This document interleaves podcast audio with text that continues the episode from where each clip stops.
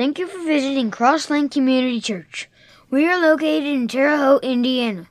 For more information, please visit us online at cocchurch.com. Let's listen to one of our Sunday morning messages. Right now, we are a good church. I mean, when I talk to people about Cross Lane, and we have lots of visitors every week, and I'm constantly talking to people about church. In fact, probably most people wish they could shut me up. They get me going, and I just keep talking about church because I love this place, and and uh, I'm I'm really pleased with how Cross Lane is. Uh, we are a great church, not a great church. I don't. That's I'm messing up my sermon. We're a good church. I'm going to tell you today what it, one of the things it takes for us to become a great church. I tell people all the time, this is a, a, good little church. It's a, it's a church that, if you're new to us, let me tell you what kind of church you've walked in, into this morning. We, uh, we don't take ourselves too seriously around here. We can laugh and cut up, and we, we, you know, we have a good time together. Um, we believe in, in um, worshiping with a little enthusiasm, and so we aren't afraid of the drum kit and, and uh, you know, some, some electric guitars once in a while we, um, we, we, there's, I tell people all the time, there's not a lot of fighting and backbiting at this church. You're not going to find a bunch of people who don't like each other and sitting on opposite ends of the auditorium and, you know, like we got to erect a fence to keep them from throwing food at one another. It's not like that here. I, it's, it's, I'm, maybe, maybe there's somebody in here that doesn't like somebody else in here. If that's the case, I don't know about it. You don't ever hear about that kind of stuff around here, and, and that's one of the things that really pleases me about this place. You're in a church this morning. I tell people this all the time. You are in a church this morning that is full of broken people. Full of broken people. So if you're a broken person, if you've got problems and you think, man, I don't know if I want to go to church because I'm not like everybody else, you're just like us. We're all kind of messed up. We, we all kind of have our deal, you know, our thing, and we've all got those things that when we stand before God, it's like, oh, how in the world can I even think to pray to God because I'm such a mess? We're all that way. So you're, you're among friends, okay? You're, you're among a bunch of hypocrites. So come join us. Um, you know, that's one of the reasons people say, I don't want to go to church because it's just full of hypocrites. Exactly. We are hypocrites. We're doing the best we can to live what we believe, but it's hard to do that. Our, our goals are pretty high. God's standard is what He's calling us to is pretty high, and it's hard to live up to that sometimes. And so we are hypocrites. We don't always make the grade, and Scripture tells us that in advance. That's what kind of church you've walked into today. So we, we are, in a lot of ways, a good church, but we are not a great church yet. And, and when I say that, when I talk about us being a great church, I hope you know it's. I don't want us to be a great church so that I can go brag about what a great church we are. I don't want to have a great church so that I can say I pastor a great church and it's all because of me. That's not what this is about at all. Here's what we believe at this church. We believe that there is a heaven and a hell. We believe that everybody is going to spend an eternity in one of those two places, and we believe that it is our responsibility as a group of believers to bring people to Jesus. That is what this church is all about. If you've wandered in today and you're thinking, what kind of church have I come to? We believe in Jesus, and we're trying to do everything we can to get as many people to Him as we can. When we are able to optimize that and do that at full efficiency, we will have become a great church. Not great because we're great, great for the glory of God. That's what we're about. That's what we want to be about. The problem is execution. There are some things that we need to execute better. I need to execute certain things better as the pastor of this church in order for us to become a better church, a great church. Kyle and the worship band, Tracy and the uh, uh, administrative side, Ryan with youth ministry. We, we're all trying to learn how to better execute our areas of ministry. All the volunteers have to learn how to better execute their areas of ministry. And as we do that, we will leave the realm of being just a good little church and we will move into the category of being a great church. Again, not for our glory, just like the song said, not to us, but, but to your glory, God, is what we're really pursuing and what we want to be about. There's a principle that we're going to learn uh, how to execute better this morning. The cool thing is, this principle is not just something that is unique to church. It's not just something that churches need to learn how to do. This is something that if you are in business and you have a, a, a group of people maybe that you oversee or that you manage, this principle will help you. If you own a business, this principle will help you. If you're trying to get a business off the ground, this is a principle that will be of, of uh, great service to you, I think. But we don't apply this the way we should, and I think there's a couple of reasons why. One is ego. Our ego gets in the way. You're going to see what I'm talking about as we get into this a little bit. The second problem we have with implementing this, this principle is that we think we're too busy. We, we either have an ego problem and we won't do it, or we have a, a, a, a busyness problem and we think we can't do it. Um, I want to play a little game with you this morning, a Bible quiz game. Now, you need to know that I don't ever play Bible quiz games because I can't win at a Bible quiz game. I'm the pastor. So when we play Bible trivia, if I get the question right, your, your response is, well, of course, you're the pastor. You're supposed to get it right. So I don't get any points there. And if I miss it, you look at me like I got, you know, four heads, and you go, You don't know that? You know, you're the pastor. So I, I make it a point not to play Bible trivia games because it's just not a, it's a no win for me. But we're going to play one this morning, and this is the way this is going to work. I'm going to put a couple of uh, uh, verses of scripture on the screen for you this morning, and we're going to read through those together. And at the end of the first uh, verse, I'm going to ask you a rhetorical question, just something that I want you to just consider among yourself. And if you want to whisper to a friend and try and figure out what you think it is, that's perfectly fine. But don't call it out, okay? We're going to we're going to do that with one verse of scripture. Then I'm going to put up another verse of scripture. Then we'll revisit both of those, and we'll go from there. Uh, so these are simple questions. These aren't trick questions. Okay, this isn't. Uh, you're not going to answer, and I'm going to go, gotcha. It's, it's not anything like that. It's just a just a simple verse of scripture. Luke chapter five, verses 27 and 28 says this. After this, Jesus went out and saw a tax collector by the name of Levi sitting at his tax booth. Follow me, Jesus said to him, and Levi got up, left everything, and followed him. Now, here's the question I want you to consider this morning. Based on what you read here, not your vast Bible knowledge, okay? Check it at the door. We're not talking about your, your extensive Bible knowledge. We're just talking about this passage of Scripture based on this passage of Scripture right here, based on what you read, why did Matthew follow Jesus? Okay, just think that to yourself. Get, get figured out in your head. Why did Matthew follow Jesus based on what you see right there? And if you're really expending a lot of brain cells trying to figure this out, you're working too hard, okay? Because it's it's simple. It's really easy. Okay, that's the first one. Here's the second one. And this one's a little longer. Luke chapter 6, verses 12 through 16. One of those days, Jesus went out to a mountainside to pray and spent the night praying to God. When morning came, he called his disciples to him and chose twelve of them, whom he also designated apostles Simon, whom he named Peter, his brother Andrew, James, John, Philip, Bartholomew, Matthew, Thomas, James, son of Alphaeus, Simon, who was called the Zealot, Judas, son of James, and Judas Iscariot, who became a traitor. Here's the question Had you been one of Jesus' disciples, and in this particular passage, when we, when we use the word disciples, and many times in Scripture when you see the word disciples, what's being referred to is not the 12. What's being referred to is a large group of people who followed Jesus. Okay? So a lot of times when you're reading Scripture and you read the word disciples, you're thinking 12. Think beyond 12 most of the time because there were a in, in, most cases, lots and lots of people following Jesus around. And so there were, you know, at times hundreds of people following Jesus around. And so Jesus has this group of, of many, many people that are following him. He looks out at them and he starts to call out certain ones. So here's the question How did you get to be one of Jesus' 12 apostles? So the first question is why did Matthew follow Jesus? Second question is how did you get to be one of the 12 apostles.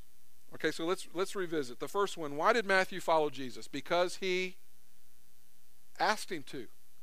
Isn't that simple? See, if you if you read that and you went, well, you know, Paul said, no, you're working way too hard. it's it's simple. He followed because Jesus asked him to. It's, it's just that easy. So so now we go to the second one. How did you become one of the apostles, one of the twelve, out of the group of disciples? You did that because Jesus invited you, He appointed you, He, he picked you. I mean, out of a crowd this size, He looked at 12 and He said, I want you, and I want you, and I want you.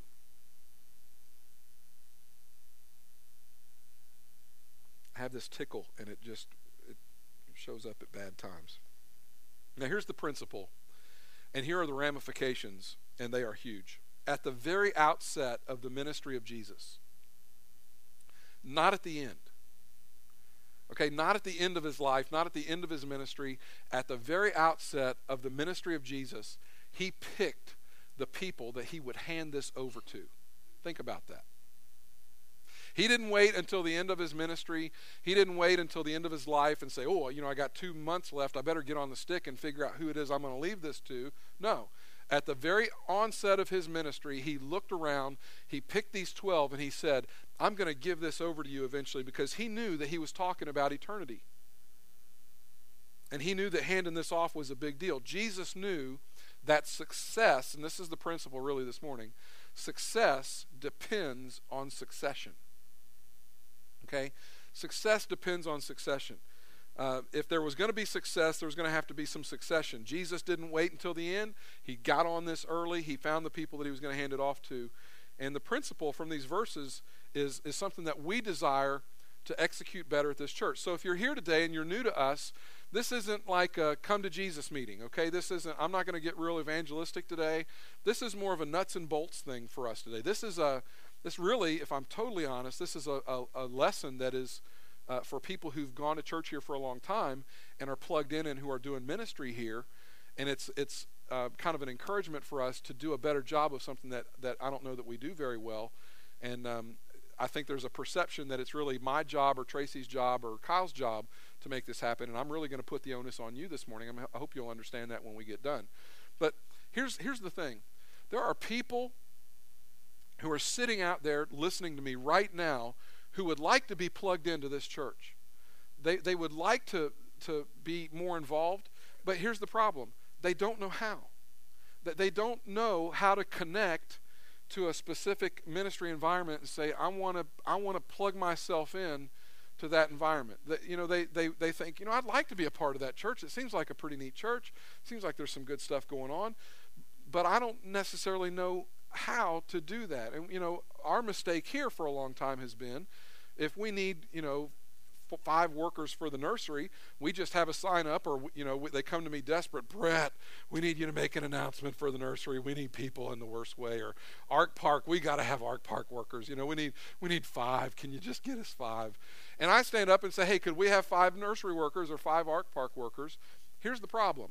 A lot of people hear that and they say, "Well, that's wonderful, but I'm not I'm not I'm not I don't know how to do that." And so I hope they get their 5. I'm not signing up. But if we do it the way I'm going to suggest today, I think what we would find is a lot more people willing to do it if we would just teach them this thing that we're going to talk about today. This thing is called intentional apprenticing.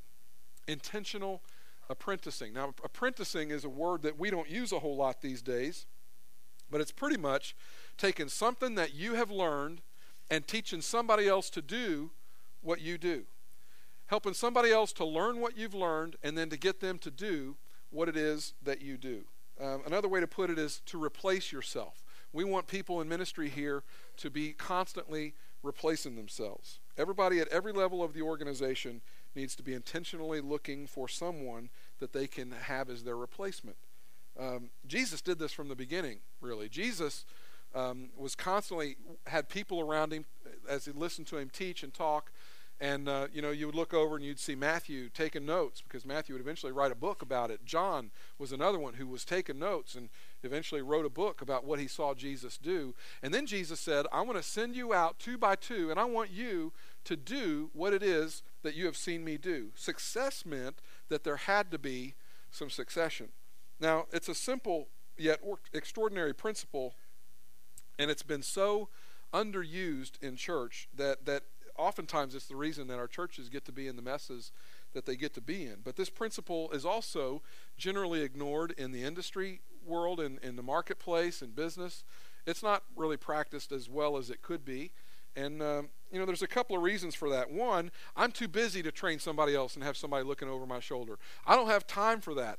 And, and this is a biggie sometimes, if I teach them how to do what I'm doing, they may do it better than me, and I might lose my job. Can I just tell you that if you are so good at your job and you are able to train someone else to do what you do and train them to do it better than you, I would think as an employer, if I had an employee that was that good, that could not only do a job but teach somebody else how to do it and do it better than them, that's an employee I want to hang on to. I mean, if, if you can do that, you can free yourself up to go do what many employers want you to do anyway, which is to cross train to learn a new job someplace else. But see, we don't do that because A, I'm busy. I don't have time to have somebody looking over my shoulder. We got to get this thing done. Well, you know what? The, the, the person who's so busy that they can't train somebody else, eventually they get they get to a place where they're not uh, I wouldn't say functional, but they're not um, oh efficient. That's the word. I knew it had an F in it. Efficient. They're not as efficient. well, that's you know a lot of words in the vocabulary have that. So they're not efficient. They, they, they work so hard, and you want to you want to look at them and say, look, if you would just teach somebody to do this, you'd have some help. Well, I don't have time to train somebody. Well, you're not going to have time to eat here before too long. You know, you need to slow down. Or they're saying, oh, I'm not teaching somebody else to do it because then I, I won't have a job and I can't afford to to have somebody else know what I know. I've been in work environments where where guys would not teach me things that they knew because they were afraid that somebody was going to take their job away from them. We can't have that here. Uh, we, we absolutely can't have that here. If you're plugged into ministry, we need you intentionally apprenticing. We need you um, to, to you know get over this thing about I'm busy and can't afford to have somebody over my shoulder. Get past that. Bring them in and show somebody definitely don't get to a place where your ego gets in the way and you say, I'm not teaching somebody else how to do that. I'm the one around here that does that. Intentionally apprenticing is replacing yourself. Know what I know so that you can do what I do. Teach me what you know so that I can do what you do. Uh, so here's what I need for everybody to do. I need, I need for all of us, in order for this to be a place, uh, to continue to be a place that people love. And I talk to people that come to church here often. I talk to visitors. I hear it all the time. I love that place. I just love it's just a neat church. I love going there. In order for us to excuse me, to continue to be that kind of church, we've got to get this idea. We've got to execute this principle of intentional apprenticing. Um, at every level of our organization, we have to try to identify people, get them plugged into a ministry area, and uh, hand it off to them so that they can do ministry. And, and here's what you're going to do as you do that you're going to do two things. First of all, you're going to broaden your influence. And secondly, you're going to span a generation gap. Uh, you broaden your influence and then you bridge generations. Uh, by broadening your influence, when you apprentice someone, there's someone doing something where you aren't, and you're freed up to go do something else. Many people in this church can do a lot of different things, but because we don't have help and because they can't find somebody to help, they get trapped into doing a lot of things and they get worn out and, and when if we would just execute this principle of intentional apprenticing find somebody teach them what we're doing so that we can then go do something else someplace else. And by broadening your influence when you apprentice someone um, they may possibly do it better than you have ever done it which if you're doing this for the glory of god isn't that what you want? Don't you want somebody who can do it better than you? Don't you want somebody that when it's all said and done we, we were as effective and uh, as efficient as we could be in, in the process of don't ever lose sight of why we're doing all this okay it's not so we can be a great church it's not so we can you know bang on our chest and say we're awesome it's so that we can bring people to jesus because if we're not doing that we're not fulfilling our mission so uh, in, in the next week, what's going to happen? Next week, Tracy's going to talk to you. We've got a kind of a special thing that's going to happen next week. Don't skip out next week because I'm not preaching, okay? You do it all the time and it ticks me off. Don't do that. Don't do that. Show up next Sunday. Don't say, well, Brett's not preaching, I'm not going. Be here because Tracy's going to take it. And again, intentional apprenticing. I want him up here with you. I want him to teach. I want Kyle to teach. I want Ryan teaching you guys. It's about, uh, you know, this isn't my stage. This isn't my arena. I don't look at this and say, well, you know, I'm the only one that can do this. No, these guys uh, have things to say and, and need to be said. Next week, Tracy's going to talk about our small groups.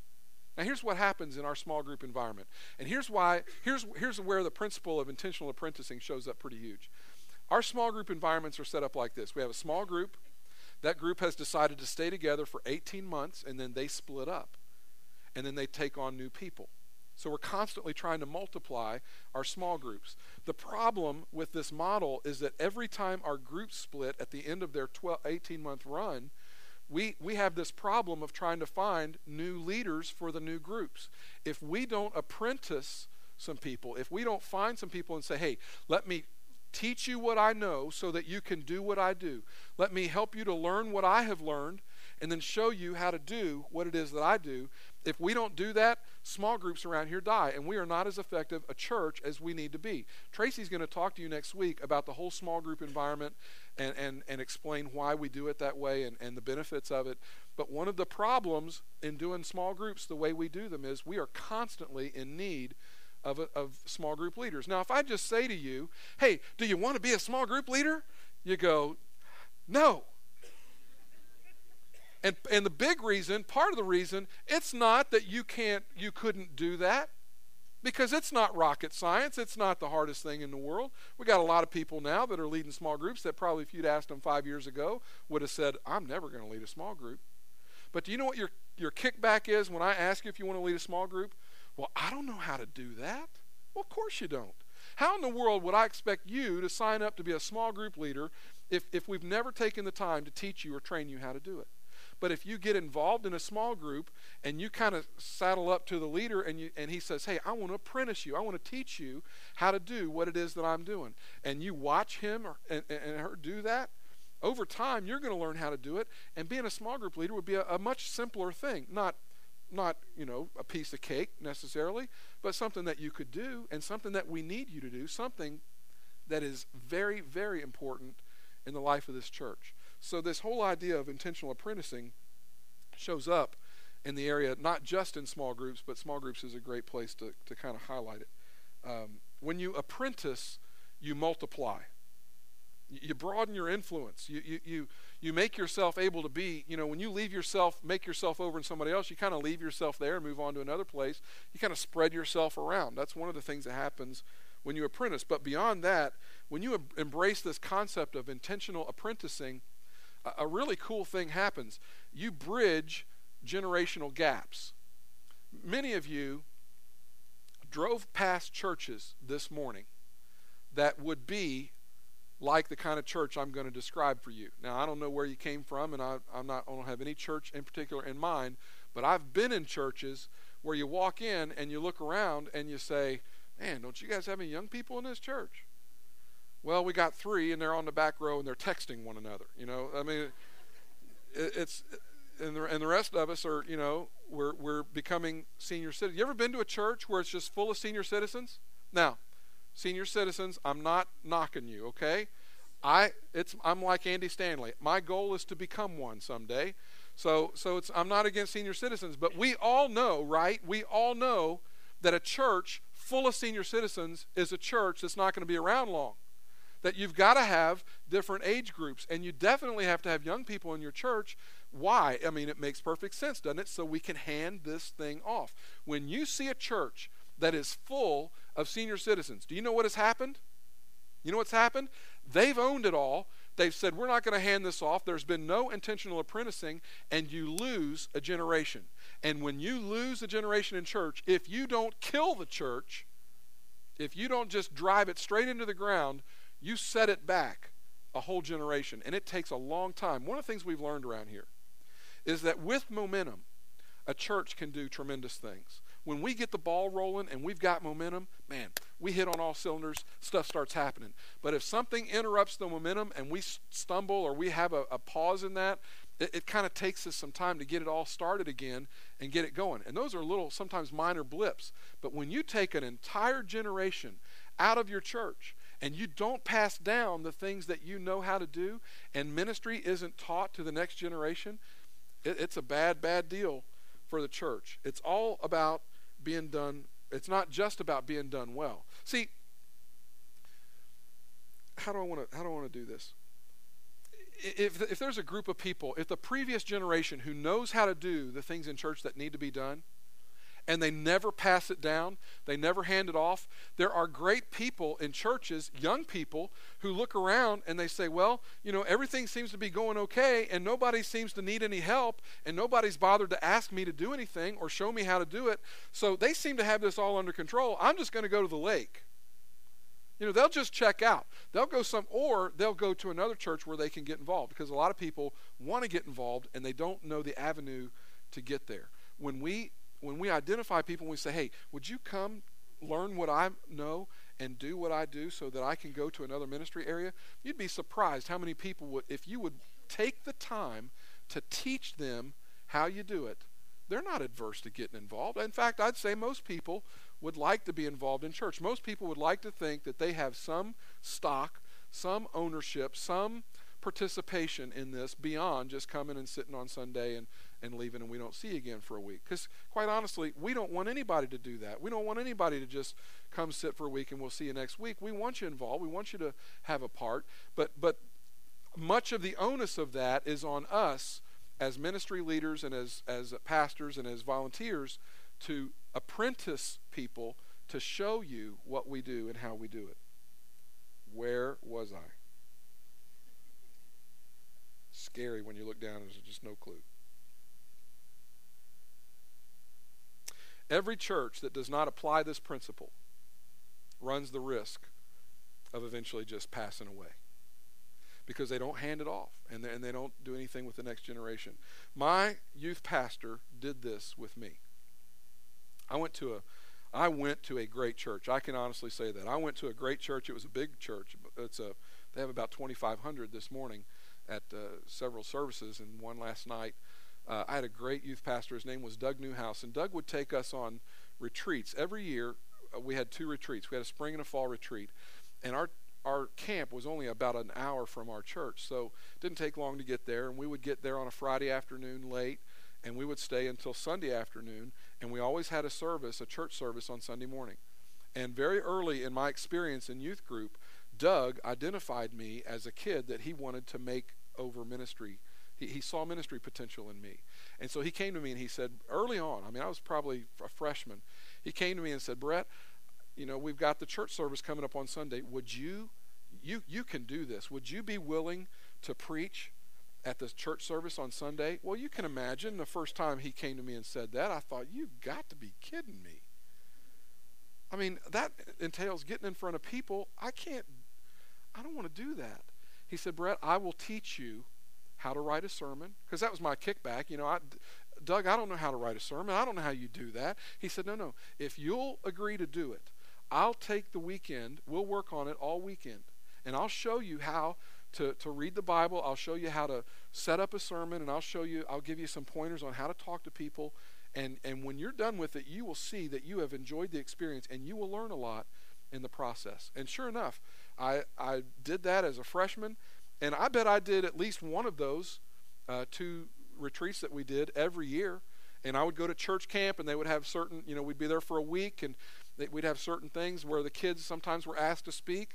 And Doug always came to me and said, Brett, you know, why don't you do this? And he would coach me, and he would talk to me, and he would critique me, and he would he would help me to see. Later on, uh, you know, they they they did even more for me in that regard. I'll get to that in just a minute. But do you understand the risk that was involved in Doug coming to me and saying, hey, why don't you do this? Do you understand the, the lack of ego that was involved? Because Doug could have stood up in front of his, his you know, his uh, youth congregation on a Sunday morning, and he got to be the preacher. But he didn't cling to that. It wasn't his ego. I am struggling, so you're going to have to bear with me a little bit. He could have he could have grabbed that with both hands and not let anybody else have it. But he didn't do it that way. Um, it, it, you know, it could have gotten messy.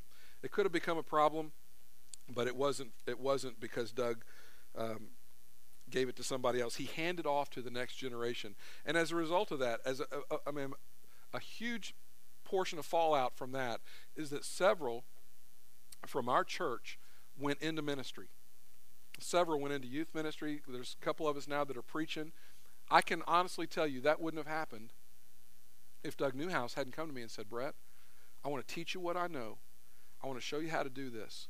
And then I'm going to turn you loose and let you go do it. My pastor understood that somebody has to take a risk and that sometimes he might not do it as good as, as me. I mean, that's one of the things Doug had to say to himself.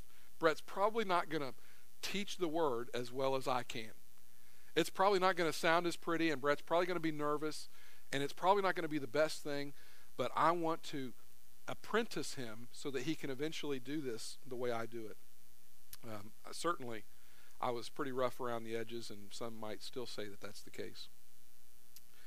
Um, skip, skip, skip. Don't you love that? Don't you wish preachers would just Get up, just skip, skip, skip.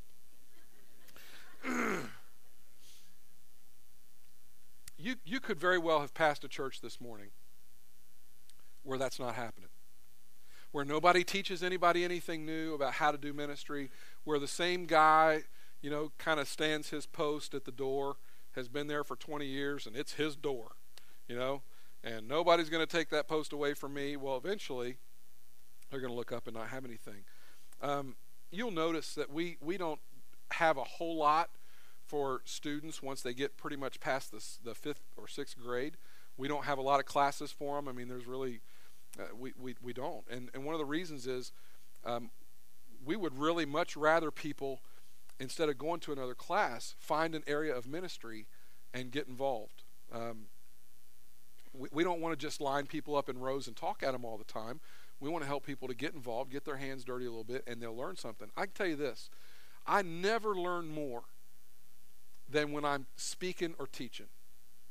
If you if you've ever said, "Man, I wish I knew my Bible like so and so," or if you've ever heard a Bible teacher and thought, "Man, how did they how did they get so smart?" You wouldn't believe how how much you'll learn if you'll teach. And I don't I'm not talking about teaching adults. I used to prepare when I was the youth pastor. I used to prepare lessons for junior worship, um, and I learned more preparing for those junior worship lessons than I'm sure the kids ever learned. It was a great experience for me. I used to teach a, high, uh, a, a, an adult Sunday school class when I was the youth pastor here. And I always learned something when I prepared those. If you want to learn, teach it, and you will learn it. I, I can promise you that. Um, we have to take the time to apprentice. Skip, skip, skip. Success is not a car well parked here. Success is not a person well greeted at the door we, we are not successful in ministry until we can look over and say, that person is doing what I taught them to do. When, when, we can, when we can across the board look around and find other people who are doing the jobs that we taught them to do and stand off and watch them do it and take great pleasure in just watching somebody else do something, hey, you know, I used to do that, but I taught them how to do that. Uh, that is going to be success defined for us. Success will be defined in succession. Um, now, usually the pushback when we get to this place is, well, Brett, you know, I can't teach somebody how to do that because I've only been doing this myself for three weeks, or I, have only been doing this ministry for three months or three years. Well, do you think? You think maybe if you've been doing it for three years, you could teach somebody else what you've learned in three years? The, the big kicker, the big funny one to think about is if we needed, um, like, let's say we needed um, marriage mentors, right? Some of you who've been married for a while, and we came to you and said, "Hey, we need some mentors for our younger couples. Would you be willing to do that?" I mean, it's it's not uncommon to hear people say things like this. Well, you know, I've only been married for 16 years. I mean, what could I teach some young couple about being married? You know, and, and our pushback on that would be, do, you know, when do you think you might know enough to teach somebody else? I mean, you know, do you think you at some point soon maybe you could do that? Um, at least you could serve as a bad example, if nothing else. I mean, right? But but people get this impression that well i don't know enough. I, i'm not here's the word they use. I'm not an expert. Let me tell you right now just about every one of us in the room is an expert. I'm going to define expert for you the way expert was defined for me by mayo proctor at johnson bible college in 1982 i will never forget this. Walked in and I, I was going to work on the grounds crew, and Mayo was in charge of all the grounds at Johnson Bible College. If you've ever seen the campus, it's gorgeous. Mayo ran that for years and years. So I was going to go. My first day to work uh, work study was with Mayo, and Mayo was an old dude. And I walk in, and I said, "Mayo, my name's uh, Mr. Proctor. My name's Brett Wilson, and I'm here to I'm here to um, mow and to do ground stuff. And I'm no expert." He said, "Yeah, you are." I said, No, I'm really not an expert. Yeah, you are. He said, An expert, I'm going to define it for you. X is an unknown, spurt is a drip under pressure. You're an expert. You're an expert. So that's pretty much all of us, don't you think? I mean, we're, we all can be, de- by that definition, we're all an expert. So everybody has something to offer, but the tendency on the part of people is to say something like, no, I, I, can't help anybody to learn what I've learned or do what I, I do because I'm not an expert at it. Here's what we want you to be able to say to somebody I don't know much, but what I know, I'm willing to teach you. And anything else that you need to know, you're going to have to get that someplace else. See, you're not responsible to teach somebody what you don't know. That's that we're crazy to think that you could do that. But you are responsible if you're in a ministry position at this church, if you're a volunteer, if you're doing something, to say, you know what, I need to teach somebody to do what it is that I'm doing. And if they want to know more than that, then it's going to be their responsibility to go find somebody that can teach them that, or it's, you know, Brett's responsibility to teach them or show them or find somebody that can. But all we want you to do is take what you know, teach what you know to somebody else, and help them to do it. Um, see, if we wait till we're experts, we'll never move. If you wait until you're an expert at leading a small group, you will never, ever lead a small group. At some point, you have to get past this mentality of, well, I'm not an expert. I don't know it all, so therefore I can't do it. Believe me, if you had to know it all to be a preacher, I couldn't be a preacher.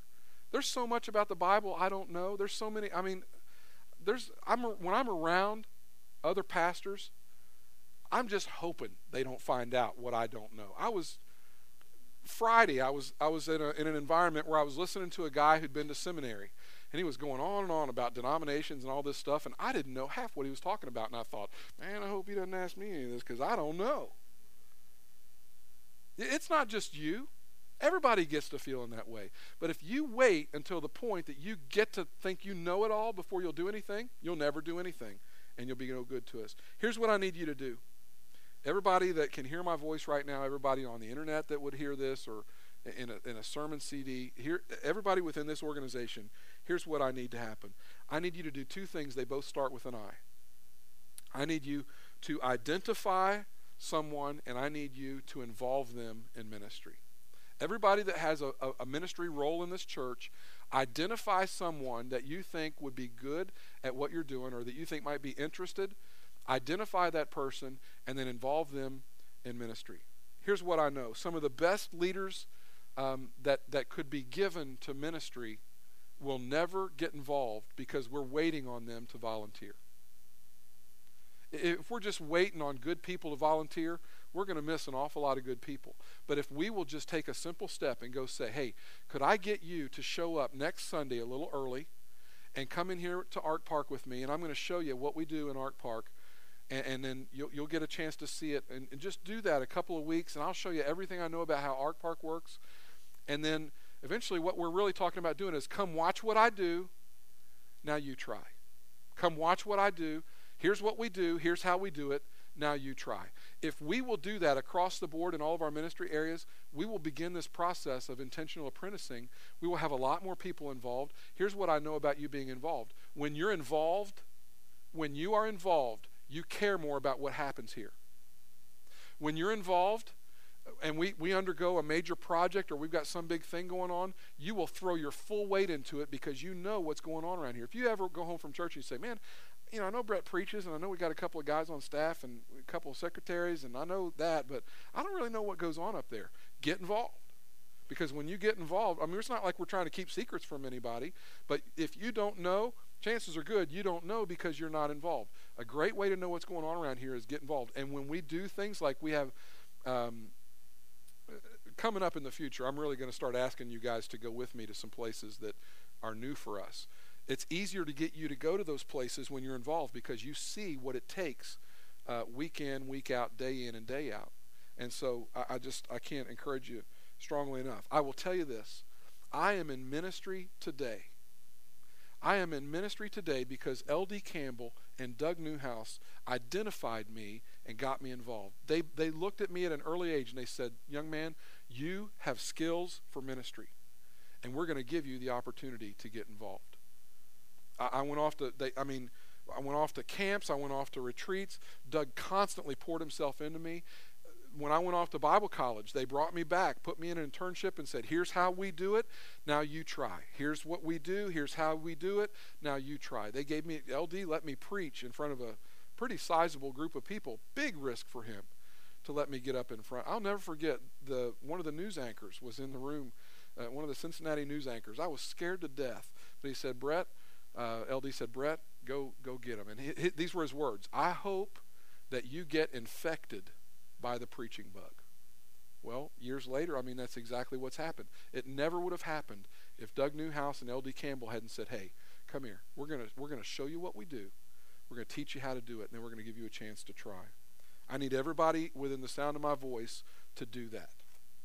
Because if we will do that, we will become not just a good church, but a great church. And again, not so we can boast about us, but so that we can be everything God's calling us to. Let me leave you with one final question. Imagine what kind of church this could become if everyone involved in ministry identifies one person and involves that one person in what it is that they're doing. Imagine not ever hearing at this church, hey, we need five people to do this, or we need a group of volunteers for this. Imagine if this church locked into the idea of intentional apprenticing and it just happened. That, that people that were involved in ministry were saying, hey, I, I want to talk to you about coming, the guy that does the coffee. Hey, I want you to show up next week uh, 10 minutes early. Let me show you how I do this so that you can do it too. And you know what? Most people want to do things like that. You'll feel better about yourself. You'll I know this for a fact. If you will serve God in any capacity in the church, you will feel better. You'll feel better about yourself. You'll feel better about the church, and you'll feel better about your relationship with the Lord. People come to me all the time, and we do counseling stuff, and sometimes I detect a little mild depression. I don't get into the heavy stuff. But if it's just a mild case of depression, many times I'll look at him and I'll say, listen, you need to leave here and you need to go serve. Because when you serve, you feel good about you. You feel good about your relationship with the Lord. What kind of church would this be if every volunteer identified someone and involved that person in intentional apprenticing? That's where we're going. That's what we got to have happen. That's one of the heartbeats of our church. We've got to get better at that. Let's pray together. Father, we, uh, we please don't let us use the excuse that we're too busy. Please don't let us use this excuse that we're afraid somebody will do it better than us. Father, if that's our heart and our mindset, we, we really are not nearly as mature as we thought we were. And Lord, we, we do want this to be a great church. Not great so that we can point at us, but like the song says, it's not to us, but, but to your name be the glory. That's what we want. We want you lifted up, high and exalted, praised. And if intentional apprenticing is a part of that process, then Lord, we want to execute that as well as we possibly can. So, Father, we need your help. I, I, pray over these volunteers that, that work for this church in this room this morning that you would help them to understand how this works, that you would help them to find someone they can make themselves over in and leave them in charge of that ministry and go do something else. Father, keep our hands busy for you because good things come uh, from that. And Lord, one day we will look up and we will no longer be a good church. We will be a great church to your glory. It's in Jesus' name we pray. Thanks for visiting. We hope you've been encouraged. Please feel free to visit us online at clcchurch.com.